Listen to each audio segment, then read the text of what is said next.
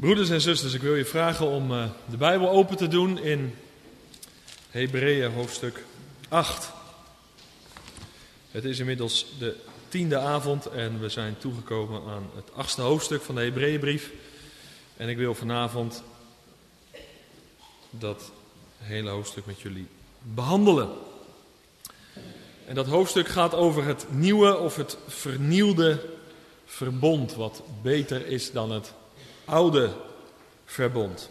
Een prachtig, indrukwekkend hoofdstuk. Zeker als we vanavond met elkaar beseffen dat wij mogen leven onder het nieuwe verbond.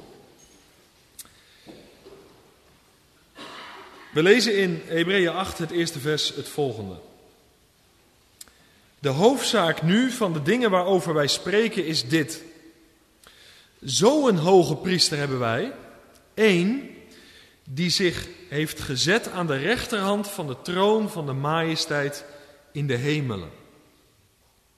Hij is een dienaar in het heiligdom en in de ware tabernakel die de Heer heeft opgericht en niet een mens. Want elke hoge priester wordt aangesteld om gaven en slachtoffers te offeren. Daarom was het noodzakelijk dat ook deze, dat is de Heer Jezus, iets had om te offeren. Want als hij op aarde zou zijn, zou hij niet eens priester zijn, omdat er hier priesters zijn die volgens de wet gaven offeren. Deze priesters doen dienst in een afbeelding en schaduw van de hemelse dingen. Overeenkomstig een aanwijzing van God die Mozes ontving bij het voltooien van de tabernakel. Want zie erop toe, zegt hij, dat u alles maakt overeenkomstig het voorbeeld dat u op de berg getoond is. Nu heeft hij, dat is dus de Heer Jezus, een zoveel voortreffelijker bediening ontvangen, zoals hij ook van een beter verbond middelaar is. Een verbond dat in betere beloften is vastgelegd. Immers, als dat eerste verbond onberispelijk was, zou er voor een tweede geen plaats zijn gezocht. Want hen berispend zegt hij tegen hen: Zie de dagen komen, spreekt de Heer, dat ik met het huis van Israël, met het huis van Juda, een nieuw verbond zal sluiten. Niet overeenkomstig het verbond dat ik met hun vaderen gesloten heb, op de dag toen ik hen bij de hand nam om hen uit Egypte te leiden. Want zij bleven niet in mijn verbond. En ik heb geen acht meer op hen geslagen, zegt de Heer. Want dit is het verbond dat ik met het huis van Israël sluiten zal na die dagen, zegt de Heer. Ik zal mijn wetten in hun verstand geven. En ik zal die in hun hart schrijven. Ik zal hun tot een God zijn en zij zullen mij tot een volk zijn. En zij zullen beslist niet ieder zijn naast en ieder zijn broeder onderwijzen en zeggen, ken de Heere. Want zij zullen allen mij kennen, van klein tot groot onder hen. Want ik zal, wat hun ongerechtigheden betreft, genadig zijn.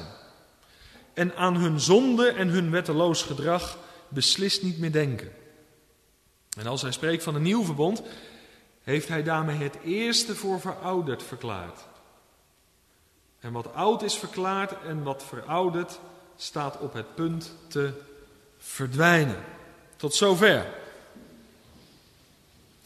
Als je dit gedeelte zo voor de eerste keer doorleest, dan uh, vraag je je misschien af wat wil de Heere God hier nou doorheen zeggen tot ons vanavond. En ik denk dat het een van de belangrijkste onderwerpen is uit de Hebreeënbrief, de ontvouwing van het nieuwe verbond. Nou, in hoofdstuk 7 hebben we gezien dat de Heer Jezus hoge priester is. Maar niet zomaar een hoge priester. We hebben gezien dat hij geen hoge priester is zoals Aaron dat was, maar dat hij een hoge priester is geweest en nog is van een totaal andere orde. Naar de orde van Melchizedek, op zijn wijze. En we zagen met elkaar dat de Heer Jezus de unieke is, de ongeëvenaarde. En we hebben met elkaar uitgeroepen die avond Dat weet je misschien nog wel, Hebreeën 7, vers 26a. Want zo'n hoge priester hadden wij nodig. Er moest dus een andere komen. Eén die van een totaal andere orde zou zijn. En die moest er niet alleen komen, maar we hebben tegen elkaar gezegd, hij is gekomen. In de volheid van de tijd. En dat is het geweldige nieuws wat wij mogen verkondigen. Dus de Heer Jezus, hoge priester van een totaal andere orde. En met dat ik dat gezegd heb, kunnen we vaststellen dat Hebreeën hoofdstuk 7 eigenlijk een kantelhoofdstuk is geworden. Met grote gevolgen, met grote consequenties. En daar gaan we nu mee verder.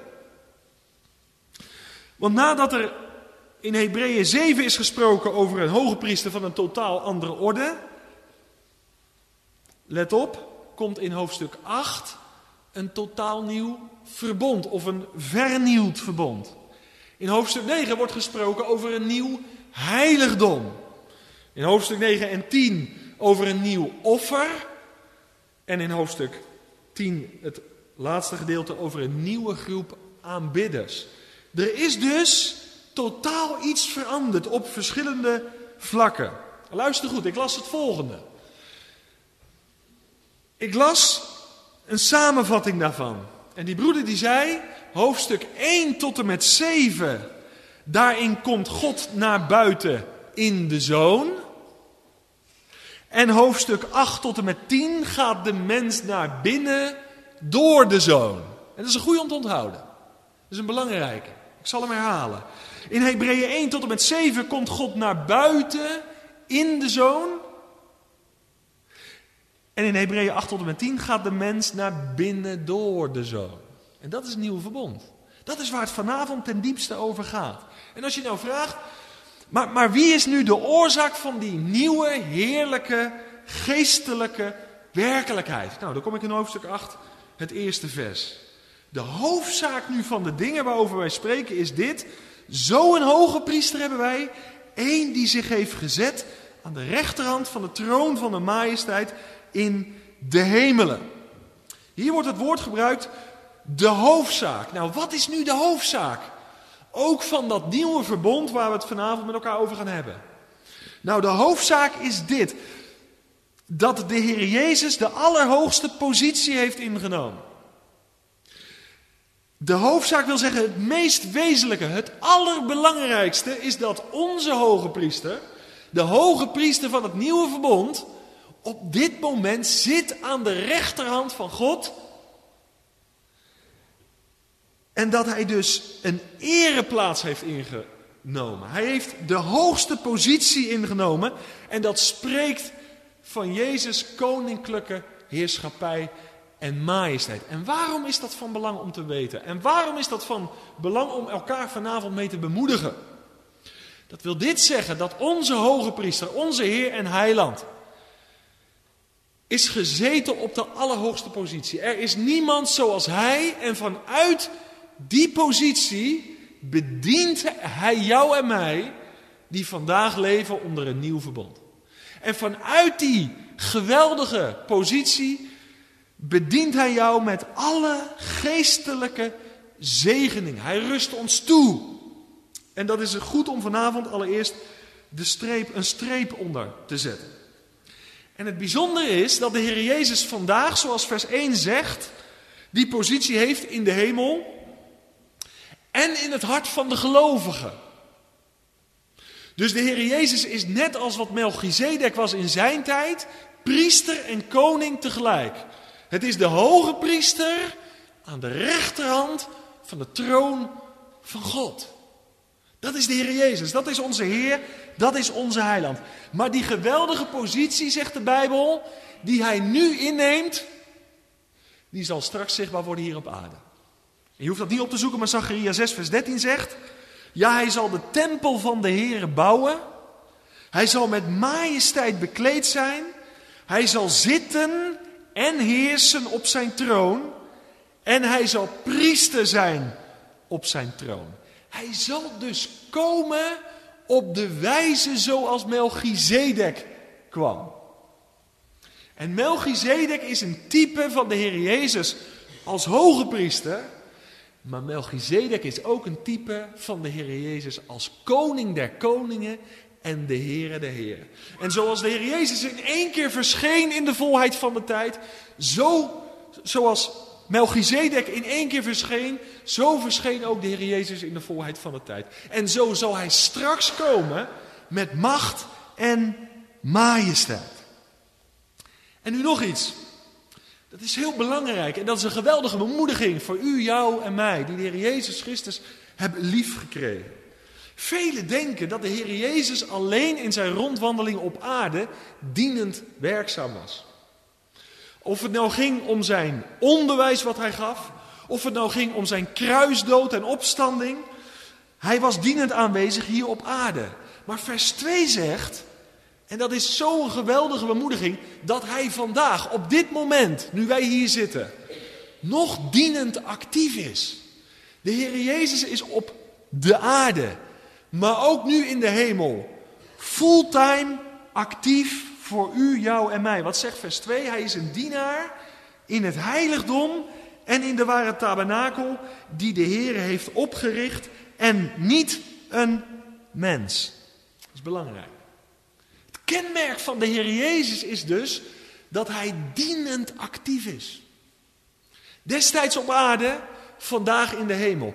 Niet ten behoeve van zichzelf, maar ten behoeve van u, jou en mij. En daar wordt toch blij van vandaag.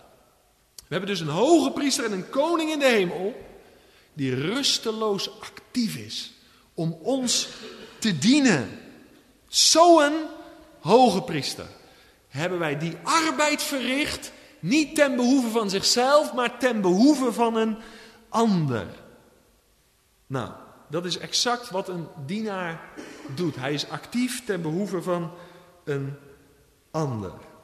En waar gaat het nu om? Nou, dat is een woordje wat je heel snel overslaat. Ik kom even terug bij vers 1. Daar staat: Zo'n hoge priester hebben wij. Ik heb in hoofdstuk 7 al uitgebreid over gesproken. Het begin van hoofdstuk 8 herhaalt het eigenlijk, het eerste vers. Maar daar staat dus dat wij zo een hoge priester hebben. En onder dat woordje hebben moet je vanavond even een streep zetten. Het is dus een hoge priester die ons dient, maar ook een hoge priester van wiens dienst wij gebruik mogen maken. Dat is heel belangrijk. Hij is dienend aanwezig, maar hij nodigt jou en mij uit om van zijn diensten gebruik te maken. Hij biedt zijn diensten aan. En dat niet zo nu en dan, nee, zeven dagen in de week, 24 uur per dag. Het woordje hebben wil zeggen het is een hoge priester, een koning die ons ter beschikking staat. We kunnen over hem beschikken en over zijn zegeningen. Laat dat goed op je inwerken. En de grote vraag is of wij daar ook daadwerkelijk gebruik van maken. Want alleen de wetenschap vanuit, vers, vanuit hoofdstuk 7 en de eerste versen van hoofdstuk 8, dat wij zo'n hoge priester hebben, dat is één. Maar de vraag is, maken wij er gebruik van? Bijvoorbeeld als je ervaart in je leven, ik ben zwak, in wat voor situatie dan ook. Als je ervaart, ik ben hulpbehoevend, dan is Hij permanent beschikbaar om jou en mij kracht te verlenen. Naar geest, naar ziel, naar lichaam.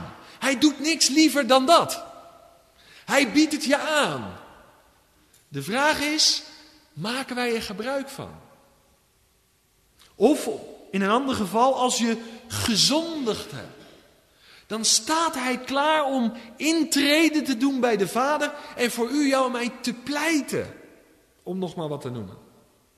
Maar maken wij er ook gebruik van, eerst en vooral, luister goed, om door Jezus tot God de Vader te gaan en om Hem te eren en om Hem te aanbidden, wat we net gezongen hebben, om Hem lofoffers te brengen. Maak je ook daarvoor gebruik van de Heer Jezus. Daarvoor biedt Hij zich aan. Hij is beschikbaar. En dat vraagt van ons vrijmoedigheid. Nou, dit was vers 1. Ik ga nu naar vers 2 tot en met 5 van hoofdstuk 8. Het hoge priesterschap van de Heer Jezus is verheven boven het Levitische priesterschap. Ik ga dat allemaal niet herhalen, ik heb dat nu kort gedaan. En wil je dat terugkijken, dan is het goed om Hebreeën hoofdstuk 7 nog eens een keer te bekijken, waar ik dat allemaal in behandeld heb. De Heer Jezus, Hij is verheven. Maar zoals die hoge priester werkzaam was in een aards heiligdom, zo is de Heer Jezus vandaag werkzaam in een hemels heiligdom. En niet alleen het priesterschap van de Heer Jezus is beter, is meer verheven, maar ook het heiligdom waarin Hij actief is, is beter en is meer verheven. Nou, dat lees je, ik loop even op de uitleg vooruit in hoofdstuk 9, het twaalfde vers. Pak dat er maar even bij. Dat is belangrijk. Mijn eerste gedachte was dus de Heer Jezus, hoge priester van een andere orde. Mijn tweede gedachte is de Heer Jezus, hoge priester in een hemels heiligdom. Priester van een andere orde, maar dus ook een heiligdom van een totaal andere orde. Daar gaat het hier over.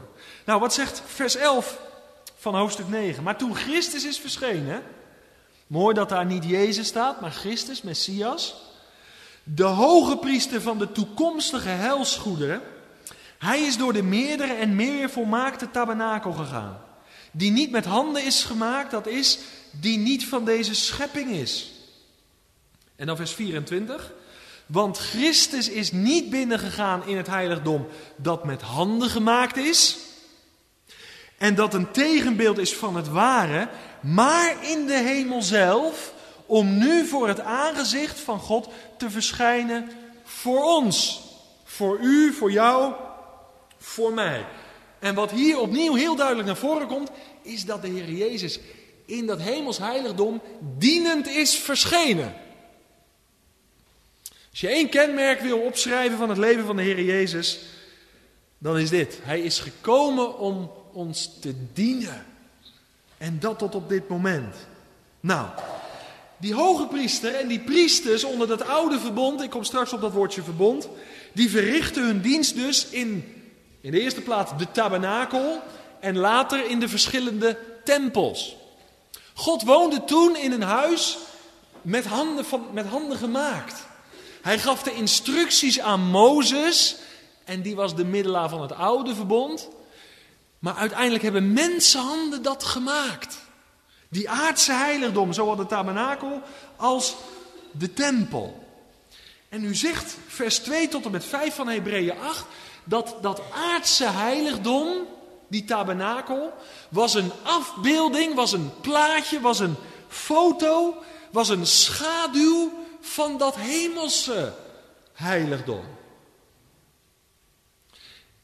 En ik hoop dat je door al die studies heen ziet dat de Heer Aaron heeft laten zien, zijn werk en allen die met hem meewerkten. En dat werk was een plaatje, een afbeelding, een schaduw van dat grote werk van onze hoge priester, de Heer Jezus. De tabernakel en de tempel hier op aarde waren schaduw, afbeelding van het hemels heiligdom waar Christus is ingegaan. Het aardse heiligdom spreekt over een horizontale en het hemels heiligdom spreekt, spreekt van een verticale lijn.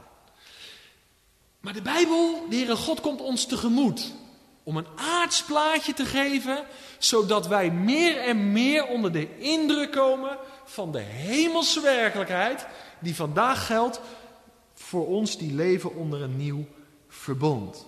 En wat leerde dat aardse plaatje nou? Wat leerde die tabernakel nou? Nou, die afbeelding laat ons zien hoe de Heere God tot zijn volk naderde en hoe het volk vervolgens tot God naderde. Dat is belangrijk om ook als het gaat om het nieuwe verbond op te pakken. Die tabernakel liet dus zien, God nadert tot zijn volk op een bepaalde manier. En het volk kon op hun beurt tot de Heere God naderen. Maar wat het kenmerkende was van het oude verbond, is dit: dat het allemaal op afstand was. God had wel contact met zijn volk en het volk had contact met hun God. Maar het was allemaal via bemiddeling. Je mocht niet verder komen de gemiddelde Israëliet, dan het brandofferaltaar. En van daaraf, vanaf dat moment, deden de priesters en de hoge priester hun werk. Het was alles op afstand. Het was slechts een plaatje. Het was slechts een afbeelding. Jezus daarentegen heeft de verticale weg tot het vaderhart, het hemelsheiligdom, gebaand. Nou, wat is nou het hemelsheiligdom? Het hemelsheiligdom is de plaats waar God woont, waar God troont en waar zijn engelen hem rusteloos aanbidden en uitroepen met Jesaja 6. Heilig, heilig, heilig is de Heere der Heerscharen. En die plaats is de Heer Jezus binnengegaan. En dat niet alleen. Hij heeft jou en mij daarin meegenomen. En hij heeft voor jou en mij de weg gebaand. Zodat die afstand die er was onder dat oude verbond, werd doorbroken.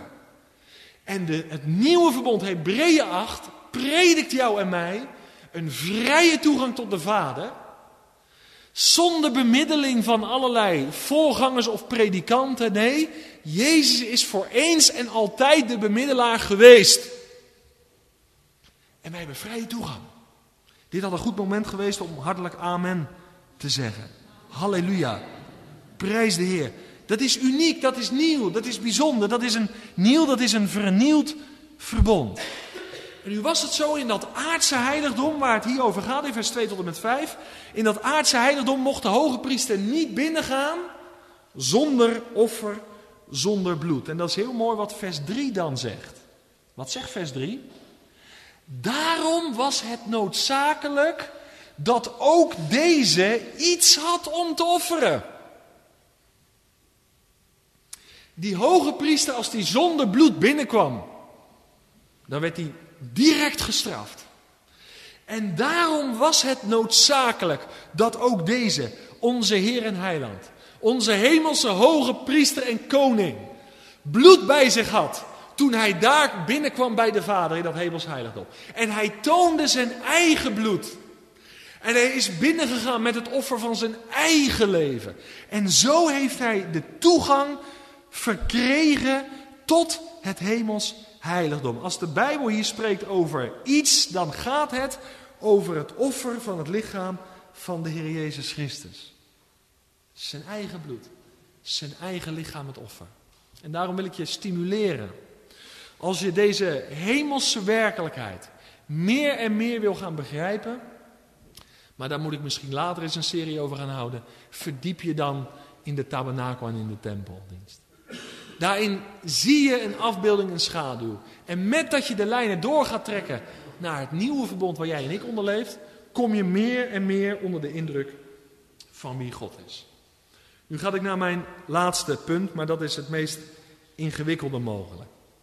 We hebben dus een hoge priester, zegt vers 1, van een totaal andere orde. Maar we hebben met de Heer Jezus ook te maken, vers 2 tot en met 5, met een heiligdom. Wat niet meer door mensenhanden gemaakt is, maar wat God zelf gemaakt heeft. En een mysterie, het mysterie is dat wij daar binnen mogen treden, niet met schroom, niet met twijfel, maar met volle vrijmoedigheid. Sterker nog, de Heere God nodigt u, jou en mij uit om met vrijmoedigheid tot Hem te gaan. En daarom moeten onze ogen ook niet te veel aardsgericht zijn, Daarom begrijp ik Paulus steeds beter als ik dat hemels heiligdom heb uitgelegd. Dat hij zegt, laat je wandel in de hemel zijn. Wees gericht op de dingen die boven zijn. Dat heeft met het nieuwe verbond te maken. Dat heeft met de toegang te maken, met de plaats te maken die Christus heeft ingenomen. Om vanuit de troon van God te gaan leven. En dat gaat verschil maken hier op aarde. Dat is zo rijk, dat is zo heerlijk. En nu mijn laatste gedachte. De Heer Jezus, hoge priester van een beter, van een nieuw verbond. Vers 6 tot en met vers 13. Nou, is misschien best wel een beetje lastig. Het woord verbond, ik gebruik het ook heel vaak. Oud verbond, nieuw verbond. Wat is dat nou precies? Nou, ik ga een poging doen om het aan je uit te leggen. Het woord verbond is eigenlijk heel simpel dit. Het is een overeenkomst. Het is een contract tussen twee partijen. Aan de ene kant de Heere God En aan de andere kant een groep mensen, in dit geval Hebreeën 8, het volk van Israël. Een overeenkomst. En zo'n overeenkomst gaat altijd van God uit. Dat is belangrijk. Als je de verbonden in de Bijbel leest, die gaan van God uit. En dat geeft ook wederzijdse verplichtingen. Het heeft alles te maken met geboden en beloften. De Heere God werkte in overeenkomsten. Hij werkte, om het zo te zeggen, met contracten. Hij was de initiatiefnemer en het volk Israël moest daarna leven. Het vroeg gehoorzaamheid. Nou, het oude verbond wordt ook wel genoemd het eerste of het mindere of het tijdelijke verbond. Dat is heel belangrijk. Het nieuwe verbond, of beter gezegd het vernielde verbond, wordt ook wel genoemd het tweede, het betere of het eeuwige verbond. Nu noemt de Bijbel verschillende verbonden. Ik zou zo zeven, acht verbonden kunnen noemen die in de Bijbel staan vermeld. Nou, dat zijn acht avonden apart, al die verbonden. Maar ik wil niet te kort door de bocht gaan, maar, maar uiteindelijk zou je kunnen zeggen dat ze allemaal vallen onder het kopje oude verbond. Want als er iets beters is gekomen, iets wat heerlijker is, dan moet al dat wat daarvoor ligt niet slecht zijn hoor, dat moet je nooit zeggen. Niet slecht zeggen, want dat is het niet. Maar het is al minder. Het is beter geworden. Goed, beter, best. En al die verbonden zou je kunnen vatten onder het oude verbond. Nou, in het kader van de Hebreeënbrief geloof ik dat hier met name het Mosaïsche verbond wordt bedoeld. Waarom? Nou, in dat verbond wat God sloot met Israël in de woestijn. Je kan daar trouwens over lezen, hè, van Exodus tot en met Deuteronomium. Daar vinden we onder andere de wet van Mozes. De wet van Mozes is dus onderdeel van het Mosaïsche verbond. En die wet van Mozes, dat is jammer dat sommigen dat uh, heel erg beperkt lezen. Dan gaat het niet alleen om de tien woorden. Dan gaat het om een veel bredere onderwijzing die God middels Mozes aan het volk bekend maakte. Het gaat om verordeningen, het gaat om geboden en voorschriften. Ook voorschriften met betrekking tot de eredienst, met betrekking tot de offerdienst, met betrekking tot de priesterdienst. En dan begrijp je dat het hier gaat over het Mosaïsche verbond, met name dat verbond. Geboden, voorschriften met betrekking tot eredienst, priesterdienst en offerdienst. En wat ik vaak bemerk is dit: dat het oude verbond. Nee, ik moet het anders zeggen. Er wordt heel vaak een tegenstelling gemaakt tussen het oude verbond en het nieuwe verbond. Er wordt heel vaak een tegenstelling gemaakt tussen wet en tussen genade. Tussen Mozes en tussen de Heer Jezus. En ik denk dat dat niet terecht is. En daarom kan je, als je het over het nieuwe verbond hebt, beter spreken over de vernieuwing van het oude verbond. Het zijn geen tegenovergestelde. Gods wet is niet tegenovergesteld aan zijn genade. Mozes is niet tegenovergesteld aan Jezus. Dat wordt te makkelijk gezegd. Maar wat is dan het grootste verschil, vraag ik, tussen oud en nieuw verbond? Nou, dit, heel eenvoudig. Het grootste verschil tussen het oude en nieuwe verbond is dit: dat in de tussentijd Christus is gekomen. Wiens persoon en werk de basis vormen voor de vervulling van de belofte die God al onder het oude verbond aan de mensen heeft gedaan. Christus is het verschil. Daarmee zeg ik niet dat de kerk in plaats van Israël is gekomen. Want dat is een vervangingsleer en dat is niet de waarheid. Laat ik dat maar zo zeggen. De kerk is niet in plaats van Israël gekomen. Wij delen wel in de geestelijke zegeningen van Israël. En daar kom ik straks op. Mozes, hij was de middelaar van dat oude verbond. En nu moet je dit goed vasthouden. Als het gaat om de wet en als het gaat om het verbond, die zijn uitstekend. Ook het oude verbond is uitstekend. Alleen de mensen, die zijn niet uitstekend. Dus zeg nooit iets slechts over Gods wet, over het oude verbond, want die zijn goed. Alleen er moest een nieuwe overeenkomst komen. Er moest een nieuwe middelaar komen, want het werkte niet. Die wet en dat verbond waren goed, alleen die mensen deugden niet. Israël werd ongehoorzaam. En daar heeft God op ingehaakt. En hij ging een nieuw verbond sluiten. Waarbij het vooral gaat om de gehoorzaamheid van één. En dat is de Heer Jezus Christus. En dat is het geheim van het nieuwe verbond. En daarmee heb je ook direct het verschil. Want Christus is de middelaar van dat nieuwe verbond. Nou, dat nieuwe verbond is ook een contract. En de Heer Jezus heeft dat contract, die overeenkomst, tot stand gebracht. En dat hij middelaar is, wil zeggen, hij staat ook garant voor de uitvoering van dat verbond. En nu kom ik op een spannend punt natuurlijk. Er zijn kritische luisteraars en veel Israël-liefhebbers hier. Die zeggen, ja, maar Paulus zegt toch in Romeinen 1 dat de verbonden voor Israël zijn? En als ik de Bijbel goed lees, en ik hoop dat je dat gedaan hebt van tevoren, vers, 9, vers 8 tot en met vers 12, is gewoon een letterlijk citaat uit Jeremia 31.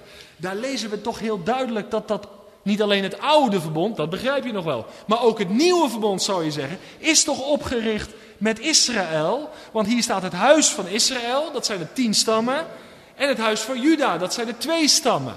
Dus zo oud als nieuw verbond, ja, dat is aangegaan met Israël. En Romeinen 1 bevestigt het, Paulus als rechtgeaarde Jood, die zegt dat de verbonden zijn voor Israël. Dat klopt. Strikt en formeel genomen heb je gelijk. Maar als je de versen 8 tot en met 12 bestudeert in Jeremia 31, luister goed, dan zal je zien dat deze versen staan in de context van het Messiaans vrederijk. Dat dit verbond zijn volle vervulling zal gaan krijgen bij het aanbreken van het Messiaans vrederijk. Dus is het met Israël opgericht van harte. Formeel alleen met hen. Alle verbonden zijn voor Israël. God heeft geen verbond met heidenen. Alleen met zijn volk. Maar daarmee zijn we er nog niet. Want Paulus die leert onder andere in Romeinen 19:11 dat jij en ik, wij als heidenen, hebben door het geloof in de Heer Jezus deel gekregen aan de wortel en aan de vettigheid. Dat wil zeggen dat de sappen en de messias die uit het volk zijn voortgekomen, daar hebben we deel aan gekregen. Hoe dan? Niet door natuurlijke geboorte, maar door wedergeboorte. Dus zo delen we als heidenen toch in die zegeningen. De Hebreeën, dat was een Joodse geloofsgemeenschap. Ik geloof namelijk, de Hebreeën deelden nu al in een soort van voorvervulling van wat straks voor heel Israël zal gelden. Bij het aanbreken van het vrederijk. Dan zal ten volle voor hen gelden, voor heel Israël, wat staat in vers 8 tot en met vers 12. Ik zal zo een samenvatting geven. Maar nog zegt iemand, ja, maar, maar hoe kan het dan dat jij en ik vandaag delen in zegeningen, in gevolgen van het nieuwe verbond, wat met Israël gesloten is? Nou, door het geloof, en dat is een mysterie, en, en dat is pure genade van God. Door het geloof zijn wij met de middelaar van het nieuwe verbond verbonden, de Heer Jezus Christus. Dat is één. En door het geloof in Hem hebben wij deel gekregen aan zegeningen die voortvloeien uit dat verbond. Een voorvervulling. En het tweede is dit. Omdat we gewassen en gereinigd zijn door het bloed van het nieuwe verbond. Door het bloed van de middelaar van het nieuwe verbond. Belangrijke tekst daarin is Matthäus 26, vers 28. Dit is mijn bloed. Het bloed van het nieuwe verbond dat voor, voor velen vergoten wordt tot vergeving van zonde. Toen Heer Jezus het avondmaal instelde, refereerde hij aan het bloed van het nieuwe verbond. Het bloed wat hij voor eens en altijd zou gaan brengen. En dat bloed is het bloed van het nieuwe verbond. Waardoor jij en ik voor eens en altijd gereinigd zijn. Geheiligd zijn. Dat is het. Nu zeg je, wat zijn dan de heerlijke zegeningen van dat nieuwe verbond? Nou, dan komt een opsomming van vers 8 tot en met vers 12. Het heeft alles te maken met de betere belofte. Waarin deelden die Hebreeën? Die deelden al in een voorvervulling, heb ik net gezegd. Wat zal straks gelden voor heel Israël als de Messias terug zal komen? En wat geldt vandaag al voor in ieder die in Jezus gelooft? Dit. Wij zijn aangenomen tot kinderen van God. Dat betekent dat wij delen in het zoonschap. Dat betekent dat wij gemeenschap mogen hebben. En dat betekent dat wij delen in een eeuwige erfenis. Dat is het eerste. Dat is wat hier staat. Het tweede, en dat was onder het oude verbond totaal anders, maar het tweede wat geldt onder het nieuwe verbond. Toen voor de Hebreeën, vandaag voor jou en mij. En voor een ieder die gelooft, maar straks ook ten volle voor het Joodse volk. Wij delen in een volkomen en eeuwige vergeving. Een volkomen en een eeuwige vergeving. En wij delen in eeuwige volmaaktheid. Dat is wat de hoge priester heeft bewerkt. Dat is het tweede wat in deze verse genoemd wordt. Het derde wat in dit vers, deze verse genoemd wordt als zegening van het nieuwe verbond, is dat we in de volle kennis delen van wie God is. Waarom? Het nieuwe verbond, de hoge priester daarvan, is de openbaring van wie God is. Wie mij gezien heeft, zegt de Heer Jezus, die heeft de Vader gezien. Onder het oude verbond hadden we te maken met schaduwen, met typen, met, met beelden. Maar in Christus hebben wij de werkelijkheid ontvangen van wie God is. En daarom zullen wij Hem kennen. Kennen zoals die is. En kennen vanuit een relatie. Juist het nieuwe verbond. Laat meer en meer zien wie God is. Hoe doet hij dat? Door de persoon en het werk van de Heer Jezus Christus. En daarom zal dit nieuwe verbond ook straks ten volle in vervulling gaan voor het Joodse volk, omdat ze dan de Messias zullen aanvaarden. De zegeningen van het nieuwe verbond, luister goed, hebben dus alles te maken met het kennen van de middelaar van het nieuwe verbond. Daar gaat het om. En dat nieuwe verbond is er niet pas gekomen in de Hebreeënbrief, dat werd uiteindelijk al genoemd in Jeremia 31. En jij en ik leven in een tijd waar we erin mogen delen. En dan het vierde, en het meest bijzondere. De wet van God is in het hart geschreven. En ik las een mooie uitspraak. En die luidt als volgt: Niet langer de wet van buitenaf, maar de wil van binnenuit. En daarom heb ik altijd moeite met mensen die zeggen: Wij hebben niks meer met de wet te doen. En wij hebben niks meer met het oude verbond te doen en al dat soort dingen. Nou, het is nog veel rijker en veel dieper geworden. Want de wet is niet meer van buitenaf, die komt niet meer van buitenaf tot me. Hij is in mijn hart geschreven. En de wet, dat is meer dan de tien woorden. Het is de onderwijzing van God. Is in mijn hart geschreven. Is ingekerfd. En heeft uitwerking en werkt door tot in de diepste diepte van mijn bestaan. Door uw wil te doen, leer ik om vrij te zijn. Dat is het nieuwe verbond hoor. Dus als mensen zeggen, ik heb niks meer met de wet te doen. Maar leven onder het nieuwe verbond is juist leven in de wil van God. Dat is juist een leven ver bij de ongerechtigheid vandaan.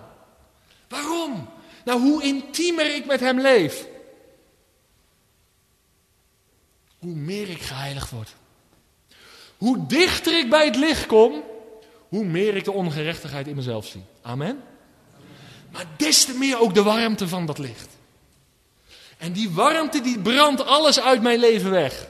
Wat Christus niet is. Hij laat ook heel veel zien. Zie je dat leven onder het nieuwe verbond? Mijn leven heiligt. Mijn leven reinigt. Waarom? Omdat ik veel dichter bij God ben gekomen, om het zo te zeggen. Dan dat Aaron ooit kon. En dat de Israëlieten ooit konden. Maar jij en ik leven in een bijzondere tijd. En dat geeft ook een grote verantwoordelijkheid. Maar dit is het. De wet van God in mijn hart geschreven. Het is mijn vermaak de ganse dag. heb geen veroordeling meer van die wet. Maar ik verblijd me om de wil van God te mogen doen. De Heer Jezus heeft het gezegd. Hij is mijn broeder en zij is mijn zuster. Wie? Die veel kennis heeft.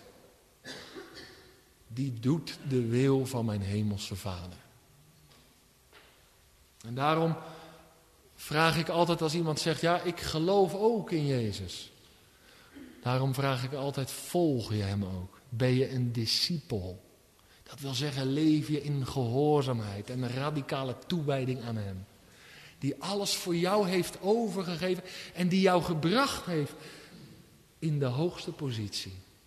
Ik ga afsluiten. Blader even met mij mee naar Romeinen 6. Ik heb iets met jullie gedeeld over de Heer Jezus, hoge priester van een andere orde. De tweede gedachte was de Heer Jezus, hoge priester in een hemels heiligdom. En de laatste gedachte was de Heer Jezus, hoge priester van een beter, van een vernieuwd verbond.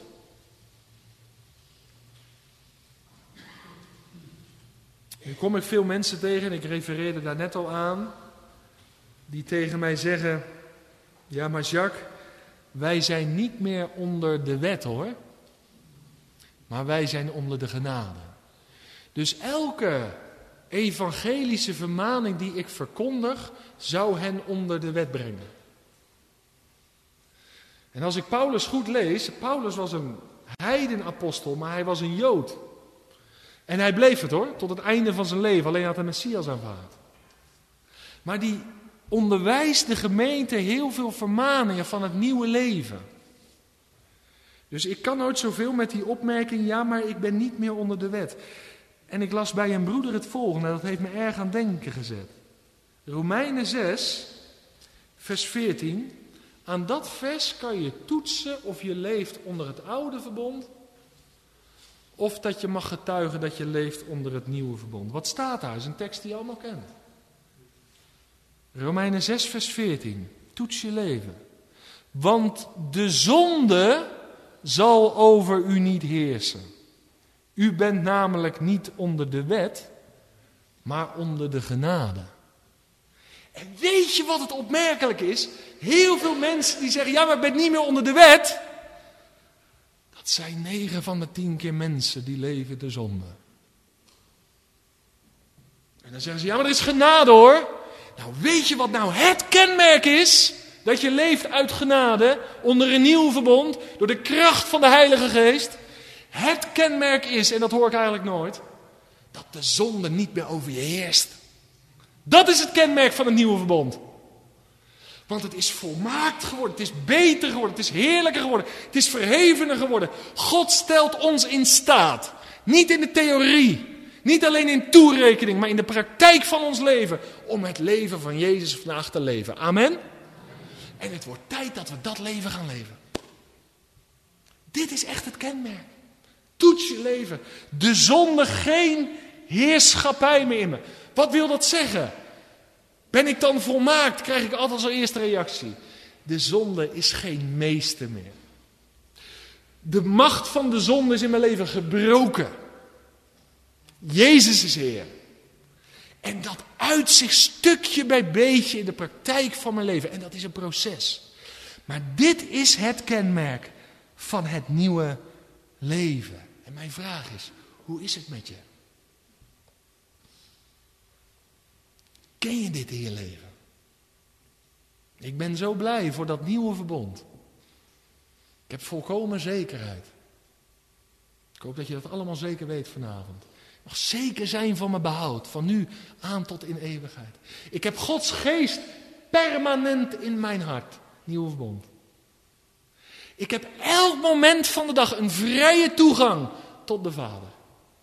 Ik mag met mijn zwakheid en moeilijkheden, met mijn zonden, met mijn problemen, bij mijn hemelse hoge priester komen. Zit het aan de rechterhand van de Vader. Hij is dienend voor mij daar aanwezig. Maar ook dit. Ik mag getuigen. Dat doordat ik één keer mijn geloofsoog op Jezus heb geslagen. De macht van de zonde in mijn leven gebroken is. heeft niks met jouw inspanning te maken of wie jij bent. Dat heeft te maken met de kruisdood en opstanding van Jezus Christus. Jezus overwon de dood. O glorie, halleluja. Hij heeft het laatste woord.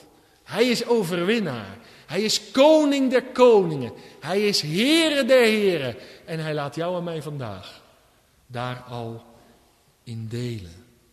Geprezen zij de Vader. Geprezen zij de Zoon. Geprezen zij God de Heilige Geest.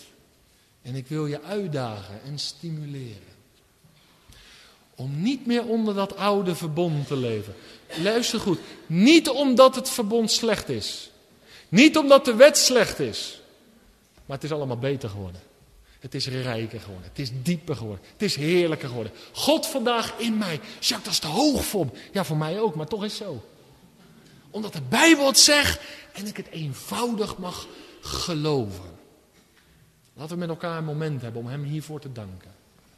En het is echt mijn gebed dat God dit verder uitwerkt in jullie hart en in jullie denken. Als je vrijmoedigheid hebt om een gebed uit te spreken, spreek het dan uit.